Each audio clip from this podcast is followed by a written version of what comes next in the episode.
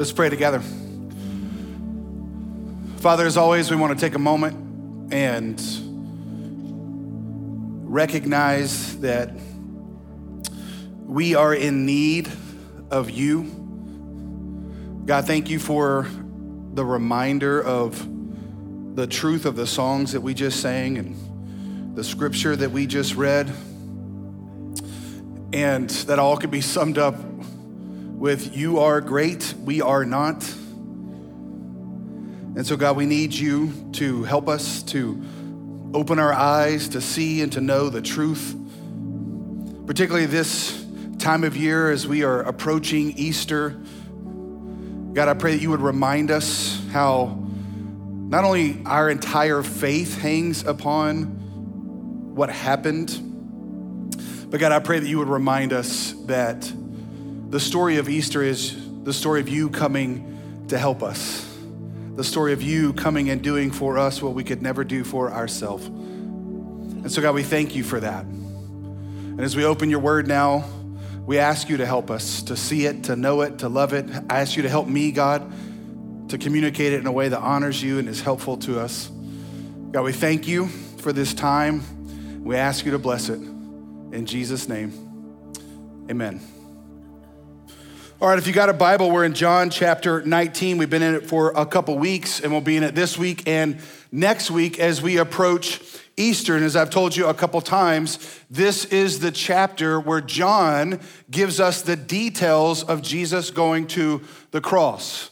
Now, we have four accounts of this called the Gospels Matthew, Mark, Luke, and John. But Matthew, Mark, and Luke are what's called the Synoptic Gospels, which means there's a lot of uh, things that are synonymous between them. And John's kind of stands on its own, not because it was in somehow, you know, like they're right and he's wrong, but John just gives some different perspectives on the events of Jesus' life. And not that they're any less historical, but he's gonna point out some things that the other gospels don't. And that's what makes it different. And we're going to see that again today in John chapter 19. There's some things that John points out that are quite striking. And as I've said for the last several weeks, have huge theological significance for our faith. And I, and I hope to show you those again. So we're going to go John chapter 19, verses 16 through 27. And this week is when Jesus actually goes to the cross when he's actually, uh, they actually start the process of crucifying him. And then next week, we'll see that finish. So let's go, John chapter 19. I'm going to read verses 16 through 22 first, and then we'll stop and talk about it, all right? It says, So they took Jesus, and he went out bearing his own cross to the place called the place of a skull, which in Aramaic is called Golgotha. There they crucified him and with him two others, one on either side, and Jesus between them. Now that's significant. I'll come back to that. Verse 19 says Pilate also wrote an, inscription and put it on the cross. It read, Jesus of Nazareth, the King of the Jews. Many of the Jews read this inscription, for the place where Jesus was crucified was near the city gate, also significant. And it was written in Aramaic, in Latin, and in Greek, just so they hit everybody, so they can read it. So the chief priests of the Jews said to Pilate, Do not write the king of the Jews, but rather this man said, I am the king of the Jews, even though he never said that. Pilate answered, What I have written, I have written. Deal with it. That's my addition into it, all right? And so this is the time where Jesus actually goes to the cross. Now, some of the other gospels, like I said, point out some other differences. Like Jesus, they actually had someone else carry uh, the cross with Jesus part of that time. John doesn't point that out. And again, that doesn't mean that they don't have cohesion between the two. That just means they're pointing out different details for different reasons. But there are some things that John points out here that are significant. Two things in this set of scriptures. First, the place, and then the purpose. The place, John tells us, that he goes to is called the place of the skull, or in Aramaic, it's Golgotha. Now, in Latin, it is Calvary, which means skull. So if you ever wonder why we call it Calvary, why we call it Golgotha, they're the same place, just different languages, all right? Typically, we would refer to as Calvary because our language is more based on Latin than it is on Aramaic. So, Calvary is a very common term. In fact, in Greek, it would be the word for cranium or skull. And so, this place that John gives us some details about where it is and what it was called. But there is some debate on exactly where this is, where exactly Jesus was crucified. Now, in Christian history, there's two primary places that this is. And I'm gonna tell you about those two places and then tell you why I don't think it's either one of those places. Not that I'm the smartest, but I'll just tell you why. First, in the most historical place, or the one throughout church history that is believed to be the place that he was crucified and buried, was where now sits the Church of the Holy Sepulchre, which I'm not sure if I'm saying that correctly, but give me some grace, all right? But this is where Constantine, which if you know anything about world history, in particular Roman history, or even church history, Rome was not Christian during Jesus' day, obviously, and even in the first several hundred years of the apostles and the early church, it was not Christian. But Constantine, who was the Roman emperor in the fourth century, in the 300s, became a Christian.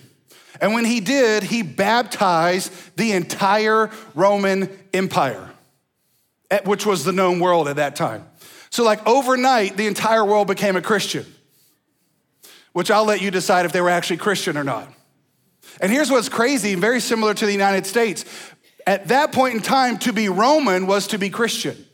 People like, Are you Christian? They were like, Yeah, I'm Roman, which is very similar to America. Not, maybe not today, but you know, 30, 40 years ago, people like, Are you Christian? You're like, Yeah, I'm American. Yeah.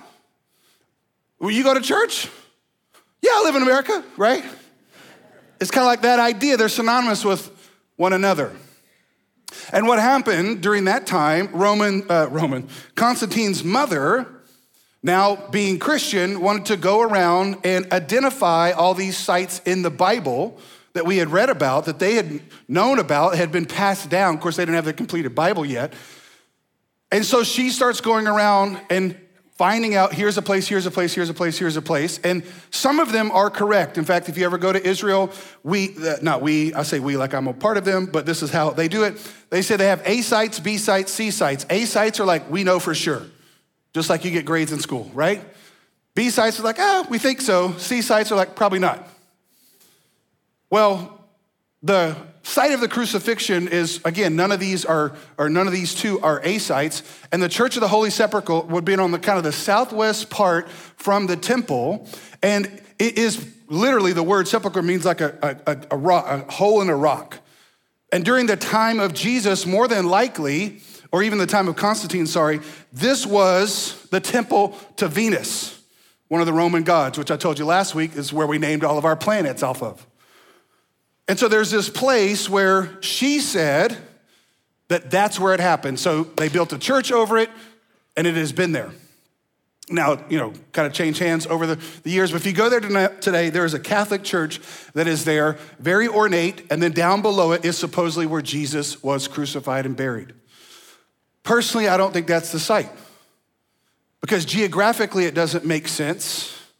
And then, two, during that time, it was not a place that would have been considered a place of the skull. Now, in the 1800s, I think 1800s, maybe early 1900s, I can't remember exactly, there was a second place that was found. So from 400s, you know, fourth century to the 19th century, everybody thought that's where it was. Well, then in the 1900s, a guy goes to Jerusalem and he's, you know, doing some excavation, looking at things, and they find the place now that's called the Garden Tomb. Because in this rock cliff, uh, kind of this rock face, is a picture that looks like a skull. And if you look it up, you can see it. it kind of has like places into the rock enclave that look like eyes and a nose. And interestingly enough, it does sit right outside a bus depot, a Muslim bus depot. And the Muslims know that this is where Christians think Jesus was crucified, so they throw trash over the fence all the time at it, just to desecrate it. And right beside that is a tomb.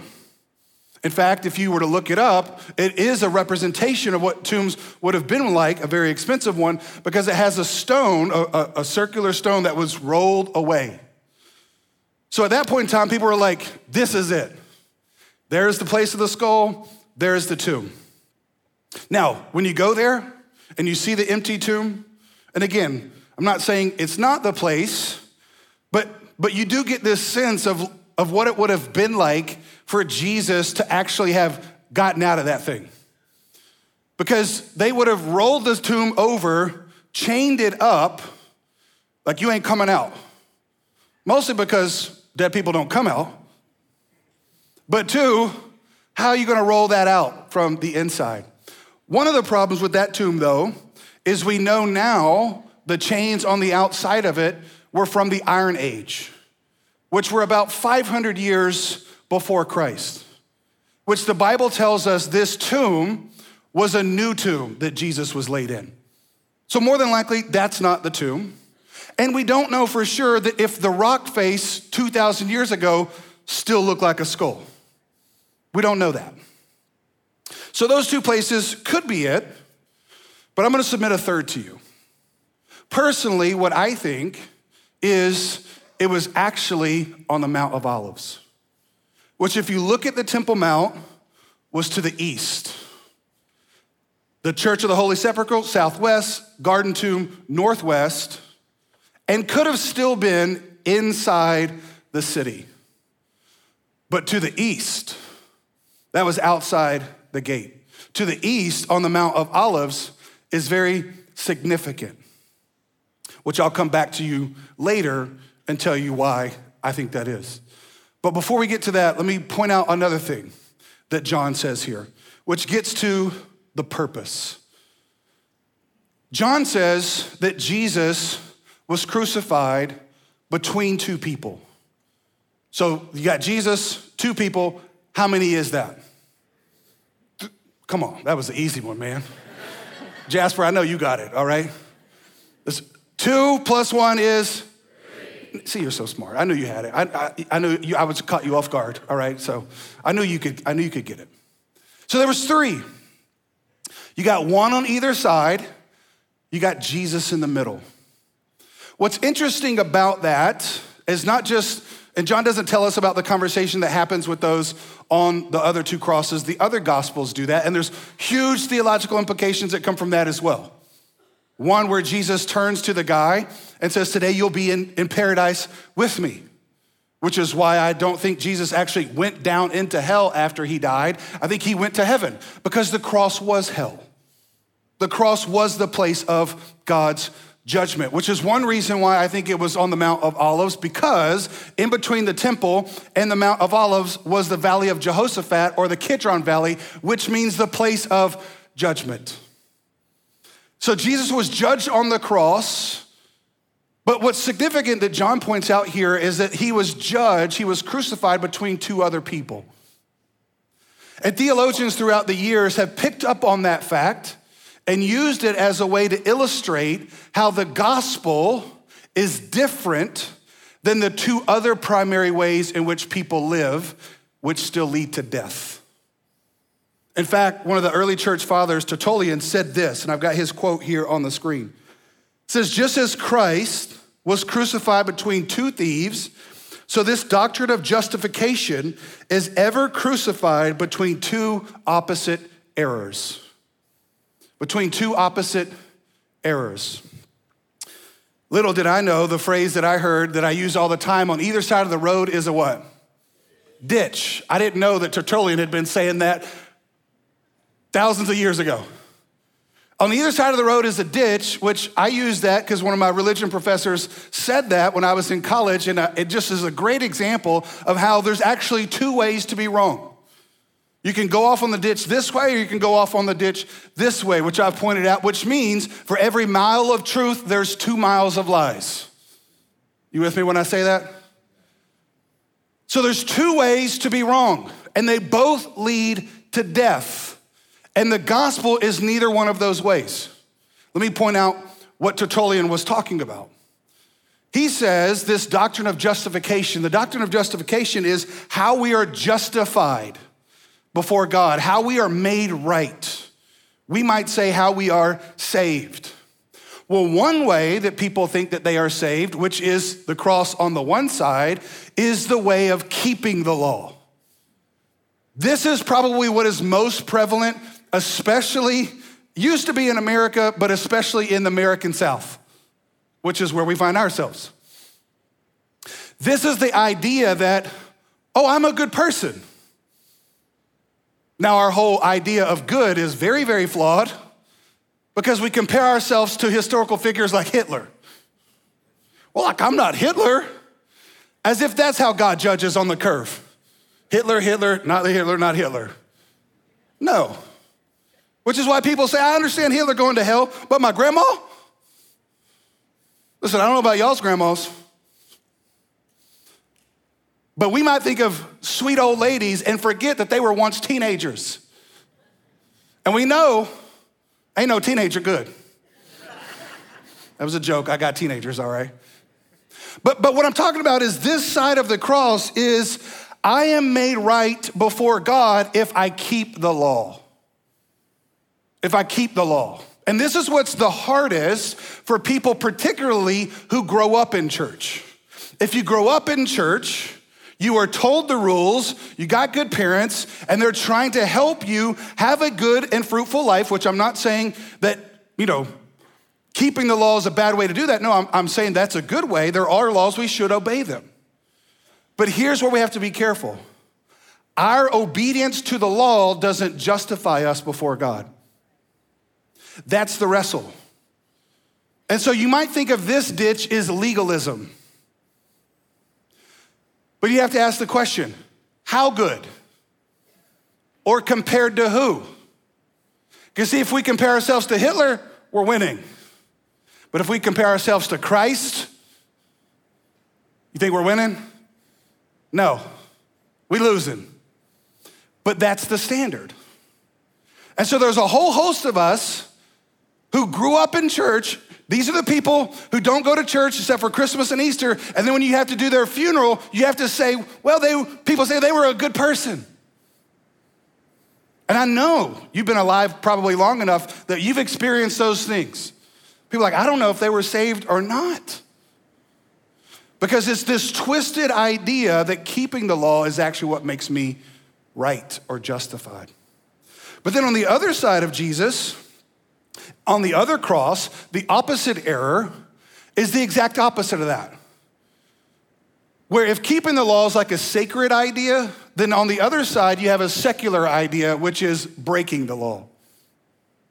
Breaking the law. In fact, this is what modern culture says. In fact, pretty much every culture says. Freedom is not found, justification is not found, fulfillment is not found in keeping the law. Freedom and justification and joy and happiness is found you being your own law.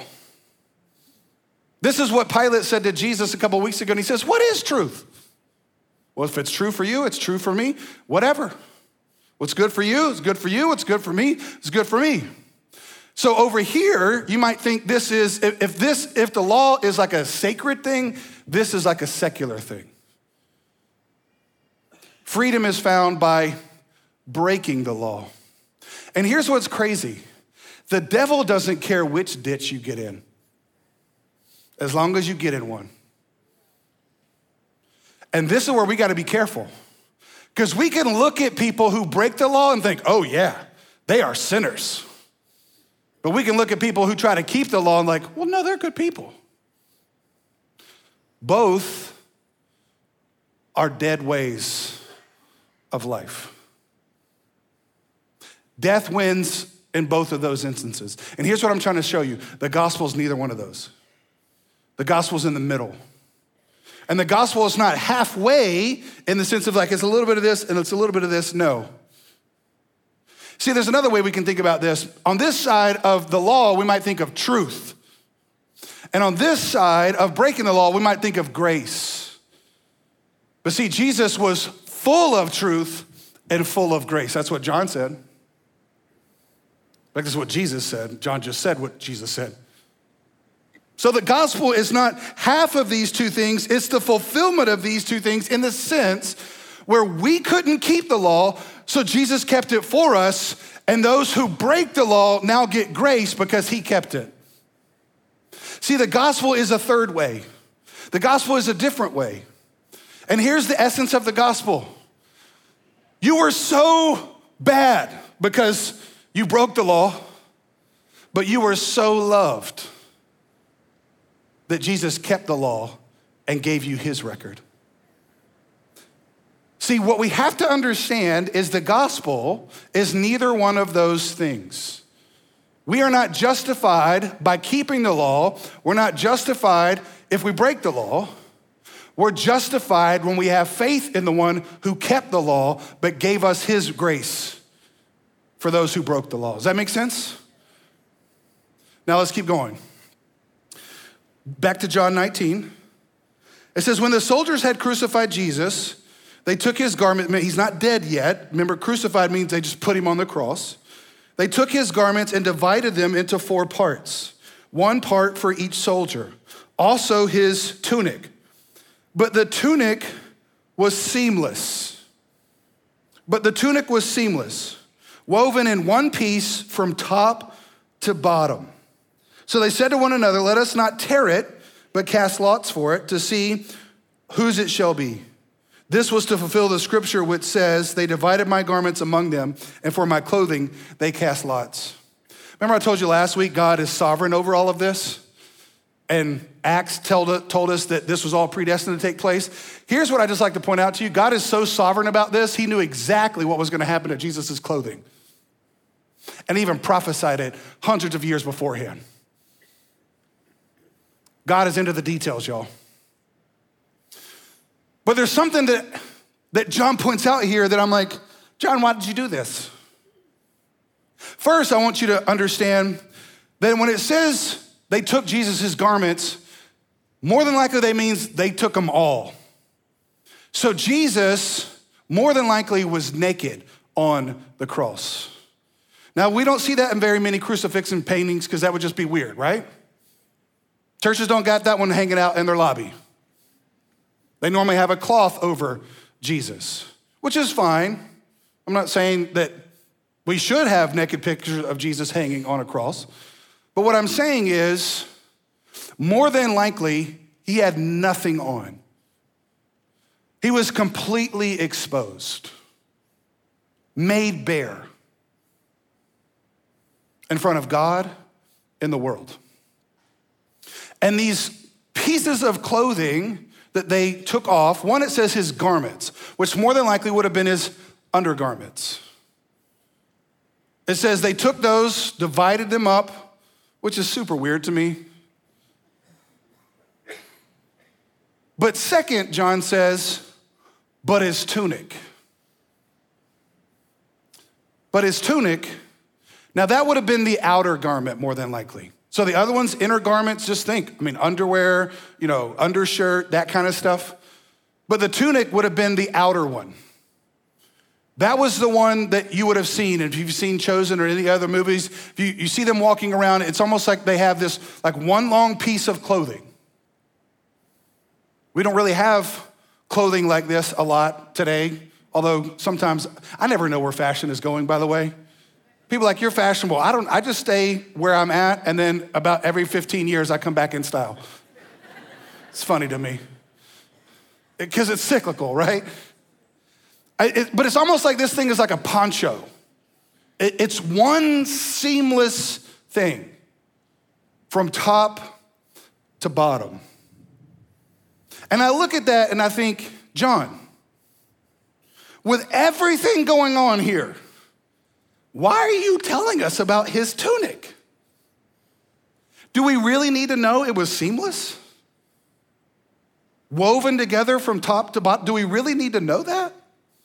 Well, one reason we need to know that, I've already pointed out, is because the prophets prophesied what would happen to Jesus' clothing. They cast lots for them. So that happened. And this is where you're like, well, if God prophesied it and the Romans did it, then who did it? Yes. Was it God or the Romans? Yes. They freely chose it, but God prophesied it. But I think there's a deeper reference here to what's going on, to the fact that John is telling us Jesus' tunic was seamless. Let me give you the definition of seamless. I have it here on the screen. The first one is just gonna amaze you having no seams. I know, right? You're like, whew, I didn't know that. I didn't know that seamless meant having no seams. Yes. But there's some deeper definitions I want to get into. Listen to this smoothly continuous or uniform in quality. I love these. Having no awkward transitions, interruptions, or indications of disparity. See, when something is seamless, what that means is, you know, there was two pieces of fabric that came together and they put it together in a way where there was no awkward transitions. You can also think about this when they put carpet down in your house. You know, they're putting pieces together and they seam it, and at the top, you can't even tell there's a seam there. There's no awkward transitions. And then I started thinking about this idea of how we use the word seamless, right? We use the word seamless to describe transitions. You know, I mention politics quite often in sermons because I'm always trying to get us to understand that political people aren't our saviors. But one of the best ways we understand seamlessness in American life is between one presidential uh, administration to the next, right? We call it the transfer of power. And the idea is there's a seamless transition between the two. And then we think about it in our own stages of development in life, how we transition from a, a baby to walking to a young child to a teenager. And that's when I started thinking talk about awkward transitions. I, I, I, was talking about teenagers earlier. Remember back, if, if you're not a teenager, remember back on your transitions in life? Speaking about awkwardness, let me just say it like this My transitions from a child to teenager to adult, adult were not seamless. They were quite awkward at times. You know, there was times where my feet stunk so bad that people couldn't even be in the room with me. That's an awkward transition. Times where, you know, you start getting hormones and it starts showing up on your face. That's, a, that's an awkward transition. I remember Jackson when he had his baby teeth going to his adult teeth. Talk about another one. Isn't God so good that he gives you a do over on your teeth? Because he knows you ain't gonna brush it and he knows you're gonna eat a lot of nerds, right? For me growing up, it was Mambas. Mambas in the house, all right? I mean, I would literally find change in our couch and go to our corner store and buy those jokers. I loved them. And when you go from baby teeth to adult teeth, sometimes you can have some awkward transitions. I'll never forget Jackson, our son. When he was younger, when he still had his baby teeth, he was walking into a friend's house and he tripped and he hit the bottom of his chin on the like the door frame. And I mean, really, he got a scar, cracked it open, right? And later, as he was going into his adult teeth, one of his teeth at the top was not, the baby tooth was not coming down. It was not coming out. We were waiting on it because he needed to get braces.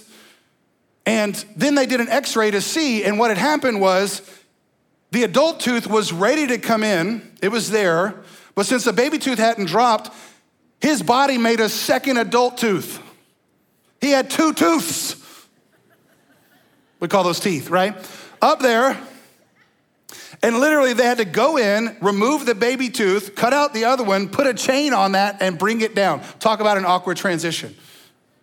We've told Jackson many times that he has a lot to thank us for, and his smile is one of them. Because we paid for that joker, right?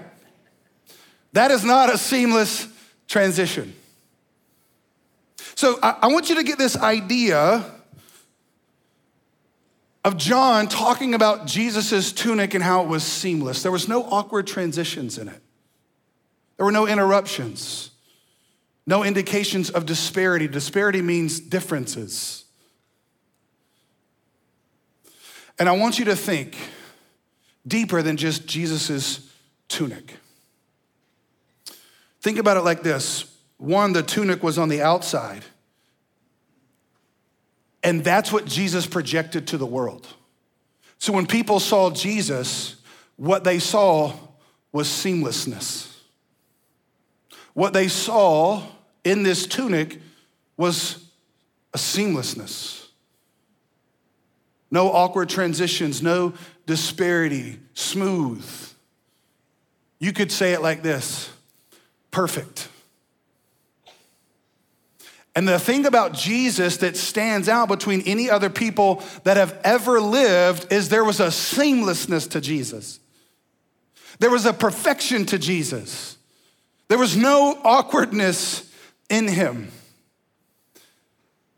And Jesus on the cross, being fully exposed for who he was, was projecting to the world perfection, was projecting to the world he's completely seamless, he's completely perfect. But I think there's some deeper theological things going on here too. And one has to do with the fact of exactly where Jesus was crucified. Where I told you earlier, I think it is on the mountain of Olives. You see, there's some huge significance to the Mount of Olives. It was on the eastern side of the temple. In fact, if you go there today, you can still see it. The Garden of Gethsemane is at the bottom, and then there's a, a, a, a, mount, and then you go over that, and then you go to Bethany. Well, that's the way that Jesus came into the temple, into the eastern gate. And then he went back out there, and that's where he was arrested.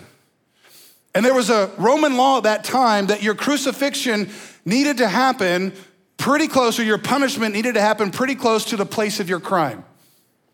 So Roman law would dictate Jesus would need to be crucified on that side. The other thing is, it's huge theological significance, the Mount of Olives. The Bible says repeatedly that the Messiah would come from the east.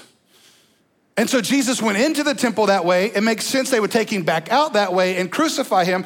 It also is the place where Jesus ascended. And it is also the place, according to the prophet Zechariah, that he will return. So there's huge theological significance to the Mount of Olives. Huge. But there's more. See, on the Mount of Olives is where you could look back to the temple and you could see the Holy of Holies you could see the Temple Mount. And so, what I want you to get this picture of here's Jesus on one side, here is the temple on the other side. And you say, What's the deal about that? Let me show you this in Matthew. In Matthew chapter 27, verse 50 and 51, it says, And Jesus cried out again with a loud voice and yielded up his spirit. This is when he actually died. We'll get into that next week in John. But look at verse 51.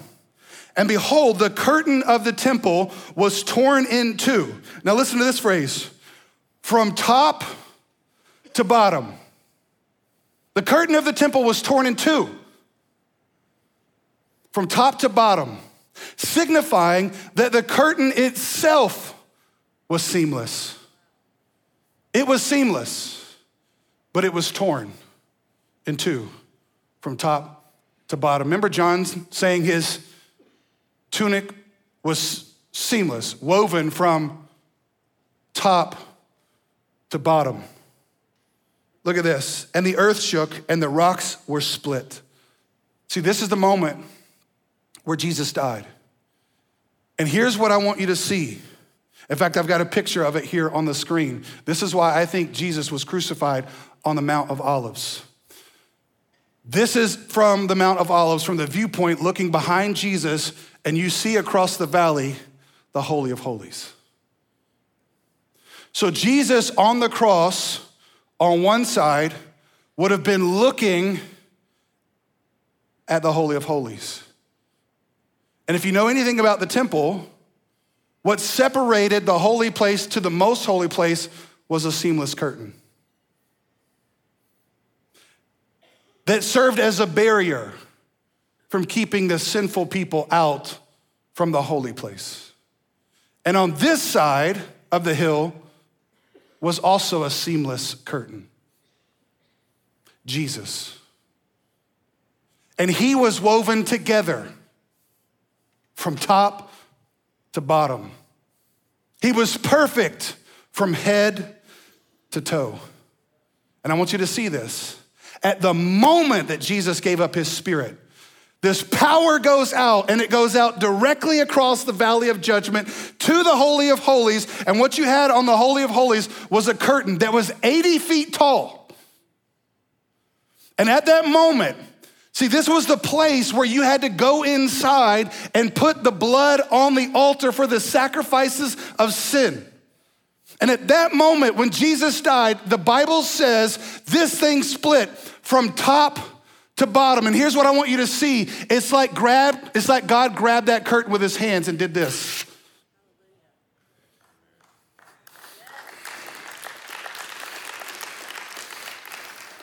Why? Because what was seamless was torn in two. It was torn in two. See, I think John points out that his tunic was seamless because his tunic pointed to a greater reality. Jesus was seamless. And he was woven together from top to bottom. He was perfect, he was seamless. But when he came and when he died, he was torn into. So now, that a holy God could be with his people. And here's what I want you to see. Remember, seamless means no awkward transitions. You wanna know why I think God tore the temple curtain in two? Because he was showing there was now a seamless transition from the old covenant to the new. There was now a seamless transition from the blood sacrifices that had to be given once a year to now once for all time. See, if you go read the book of Hebrews, the book of Hebrews is laying all this out for you. In fact, in Hebrews 9, it says he was crucified outside the gate. And John 19 tells us it was outside the gate. What gate? There's only one gate, biblically speaking, that the Old Testament refers to like that. It's the eastern one. So the reason why I don't think it's the church of the Holy Sepulchre or the Garden Tomb, because that's on the west side of the temple. This is on the east side. And so Jesus was crucified on the east side to show that the valley of judgment had been dealt with, and now there's a bridge that gets us back to God and it's Jesus. And now there's a seamless transition between what Jeremiah called the old covenant to the new covenant, which now sets the stage. Watch this, this is what's so, amazing for another seamless transition from earth to heaven. See, why was the temple curtain torn from top to bottom? Because it signifies the top, heaven, came down to the bottom. God came down to earth. And what's going to happen when Jesus ascends? He goes back to the top. Why? God came from heaven to earth so that we who are of the earth could get to heaven. And the next seamless transition that Jesus talks about is those who die in his name will not die. See, if you're in Christ, if you've trusted Christ, you will have a seamless transition now from the bottom to the top. Because the top came to the bottom, the curtain was torn from the top to the bottom, so that those that are in the bottom could now get to the top if they're in Christ. And so, the seamless transition that's coming for us, the Bible says, even though you die, you don't die. People are like, what does that mean? I want to tell people, I don't know, I hadn't experienced it yet. But here's what I know at the moment of death, God saves us from death. At the moment of our last breath, we, if we are in Christ, we make a seamless transition into the presence of God. Why? See, Jesus said, Tear this temple down, and I'll rebuild it in three days. And the Jewish people, so factual, said, It took Herod 46 years. How are you going to do it in three days? Because Jesus wasn't talking about an earthly temple, he was talking about his body as a temple. Seamless transition. And now the presence of God did not dwell in a holy place. The presence of God dwells in holy people who have been made holy by the sacrificial lamb. Do you see it? There's been a seamless transition that has taken place from the old to the new. And if you're in Christ, one day you'll make a seamless transition from death to life. But if you're not in Christ, you'll make an awkward transition. Because you won't go from the bottom to the top, you'll go from the bottom to the bottom. See, Matthew says that when this happened, the earth shook and the rocks were split. What's crazy, if you keep reading in Matthew and just didn't have time, it says that dead people in tombs came out. Which another reason why I think the crucifixion happened on the Mount of Olives, because you know what is also on the Mount of Olives, and they're still there to this day? Tombs. There's graves all over the Mount of Olives thousands and thousands of them. So it would make total sense that Jesus was crucified on that side. It would make total sense there was a new grave over that side that Jesus just needed to borrow for a couple days. And also, church history tells us Mary, his mother, wanted to be buried at the place he was buried. Any guesses on where she was buried? Mount of Olives. And speaking of Mary, let's go back to John. John 19, verse 24 through 27. Look at what Jesus does. So, so the soldiers did these things, but standing by the cross of Jesus were his mother and his mother's sister, Mary, the wife of Clopas, and Mary Magdalene. Three Marys, y'all. Mary and her sister Mary. now listen, I'm a fan of the name Mary. My sister, my sister's name is Mary. My aunt's name. My dad's sister is Mary. So I'm a fan of Mary's, but that had to be confusing. Mary? Maybe they just did it for ease because they wanted them both to come. I don't know. But then there was also Mary Magdalene. Now, verse 26, look at this. When Jesus saw his mother and the disciple whom he loved standing nearby, that's John, he said to his mother, Woman, behold your son. Then he said to the disciple, Behold your mother. Now, listen to this phrase. And from that hour, the disciple took her into his home. Now, what's going on here, I think, on a basic level, this is Jesus taking care of his mama. Which you can tell a lot about a man about how he takes care of his mama, right? I'm unashamedly a mama's boy. I don't care what you think. My dad's my hero, but I'm a mama's boy. I take care of my mama. Now, she went to be with Jesus 10 years ago. But I can't imagine at this moment, Jesus turns to his mother, and on one hand, he's telling John, take care of her. But on another hand, I want you to see this. The power of the gospel is so powerful that it shook the earth, it split the rocks, and dead people came out of graves. In fact, if you keep reading in Matthew, the, the Roman soldiers, after they see all this, they said, Surely he's the Son of God. You would too if you would have seen all that. But here's what I want you to see the gospel of Jesus is so powerful that it shakes up everything, even your relationships, even your family dynamics. This is why Paul later in Timothy tells Timothy if a, if a man doesn't take care of his family, he's worse than an unbeliever. But on a deeper level, what the gospel does is it makes us all family. Do you see that? See, at one point in time, someone said to Jesus, Your mother's here. And Jesus goes, Who's my mother? And don't you know the disciples were like, One of the Marys. But Jesus was saying, no, no, no, no, no. And this is where I think the Catholic Church gets it wrong. They venerate Mary, they pray to Mary, And I think Mary would say, You don't understand, don't pray to me. I'm not anybody. Because the family dynamic changed after this.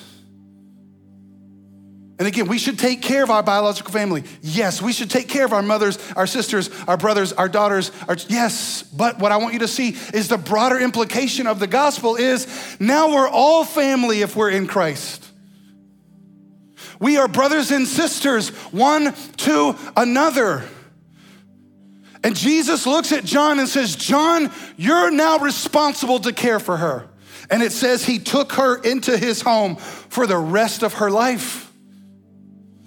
John took care of Jesus' mother as if she was his own mother because the power of, gospel, of the gospel had so shook up his life and split his heart open.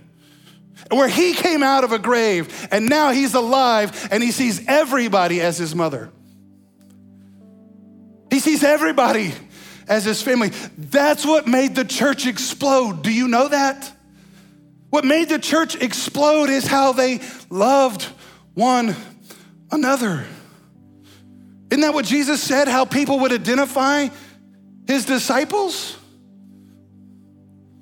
And so here's the only thing I can conclude. If we got a church full of people not loving one another, the only thing I can conclude is the power of the gospel hasn't shook them enough yet.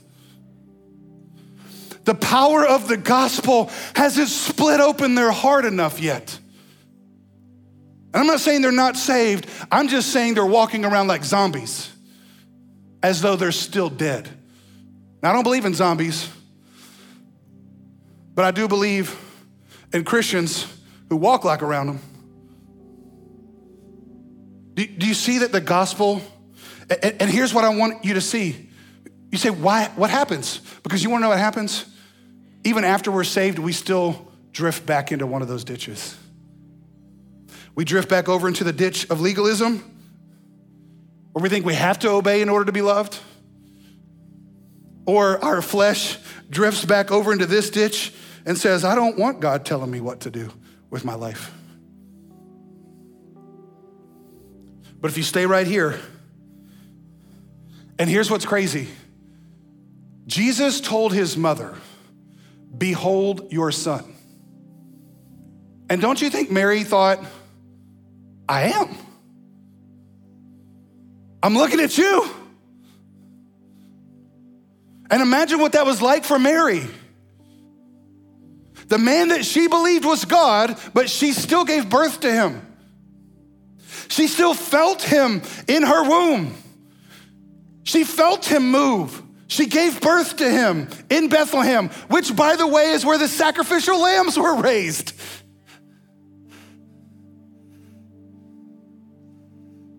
Next week, we're going to see that Jesus' side was pierced, but don't you know Mary's was pierced too? And, and I think what Jesus tells Mary is so significant because here's the key. Here's the key to having the power of the gospel shake your life and split you open, you keep beholding the Son. You keep beholding the Son. You keep looking at Him. You never get over that He saved you. You never get over that He sacrificed His life for you. You never get over that He was pierced for you. You never get over that the crown of thorns He bore were your thorns that you brought forth. You never get over that he was the seamless one, the perfect one who split open the difference between heaven and earth so that you could walk in to the presence of God. See, when you behold that, the only response that you can have is to love others the way you love yourself. Because you were bought with a price by the precious blood of Christ. Behold the Son the seamless one. And here's what's crazy if you do, you won't have any more awkward transitions. Let me leave you this. For a lot of us as Christians, we have an awkward transition between Sunday and Monday. Between who we are inside these walls and who we are outside these walls. There's an awkward transition. But if you're in Christ and you keep beholding the Son, they'll turn seamless. and you'll be the same. You'll have integrity no matter where you go. Let's pray.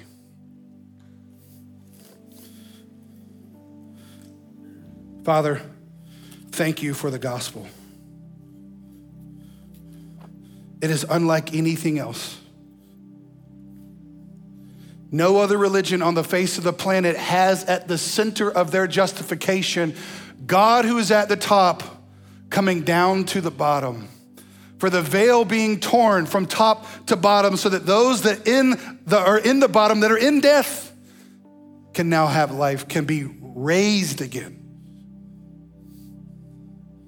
God, I pray that this Easter season we would behold the Son.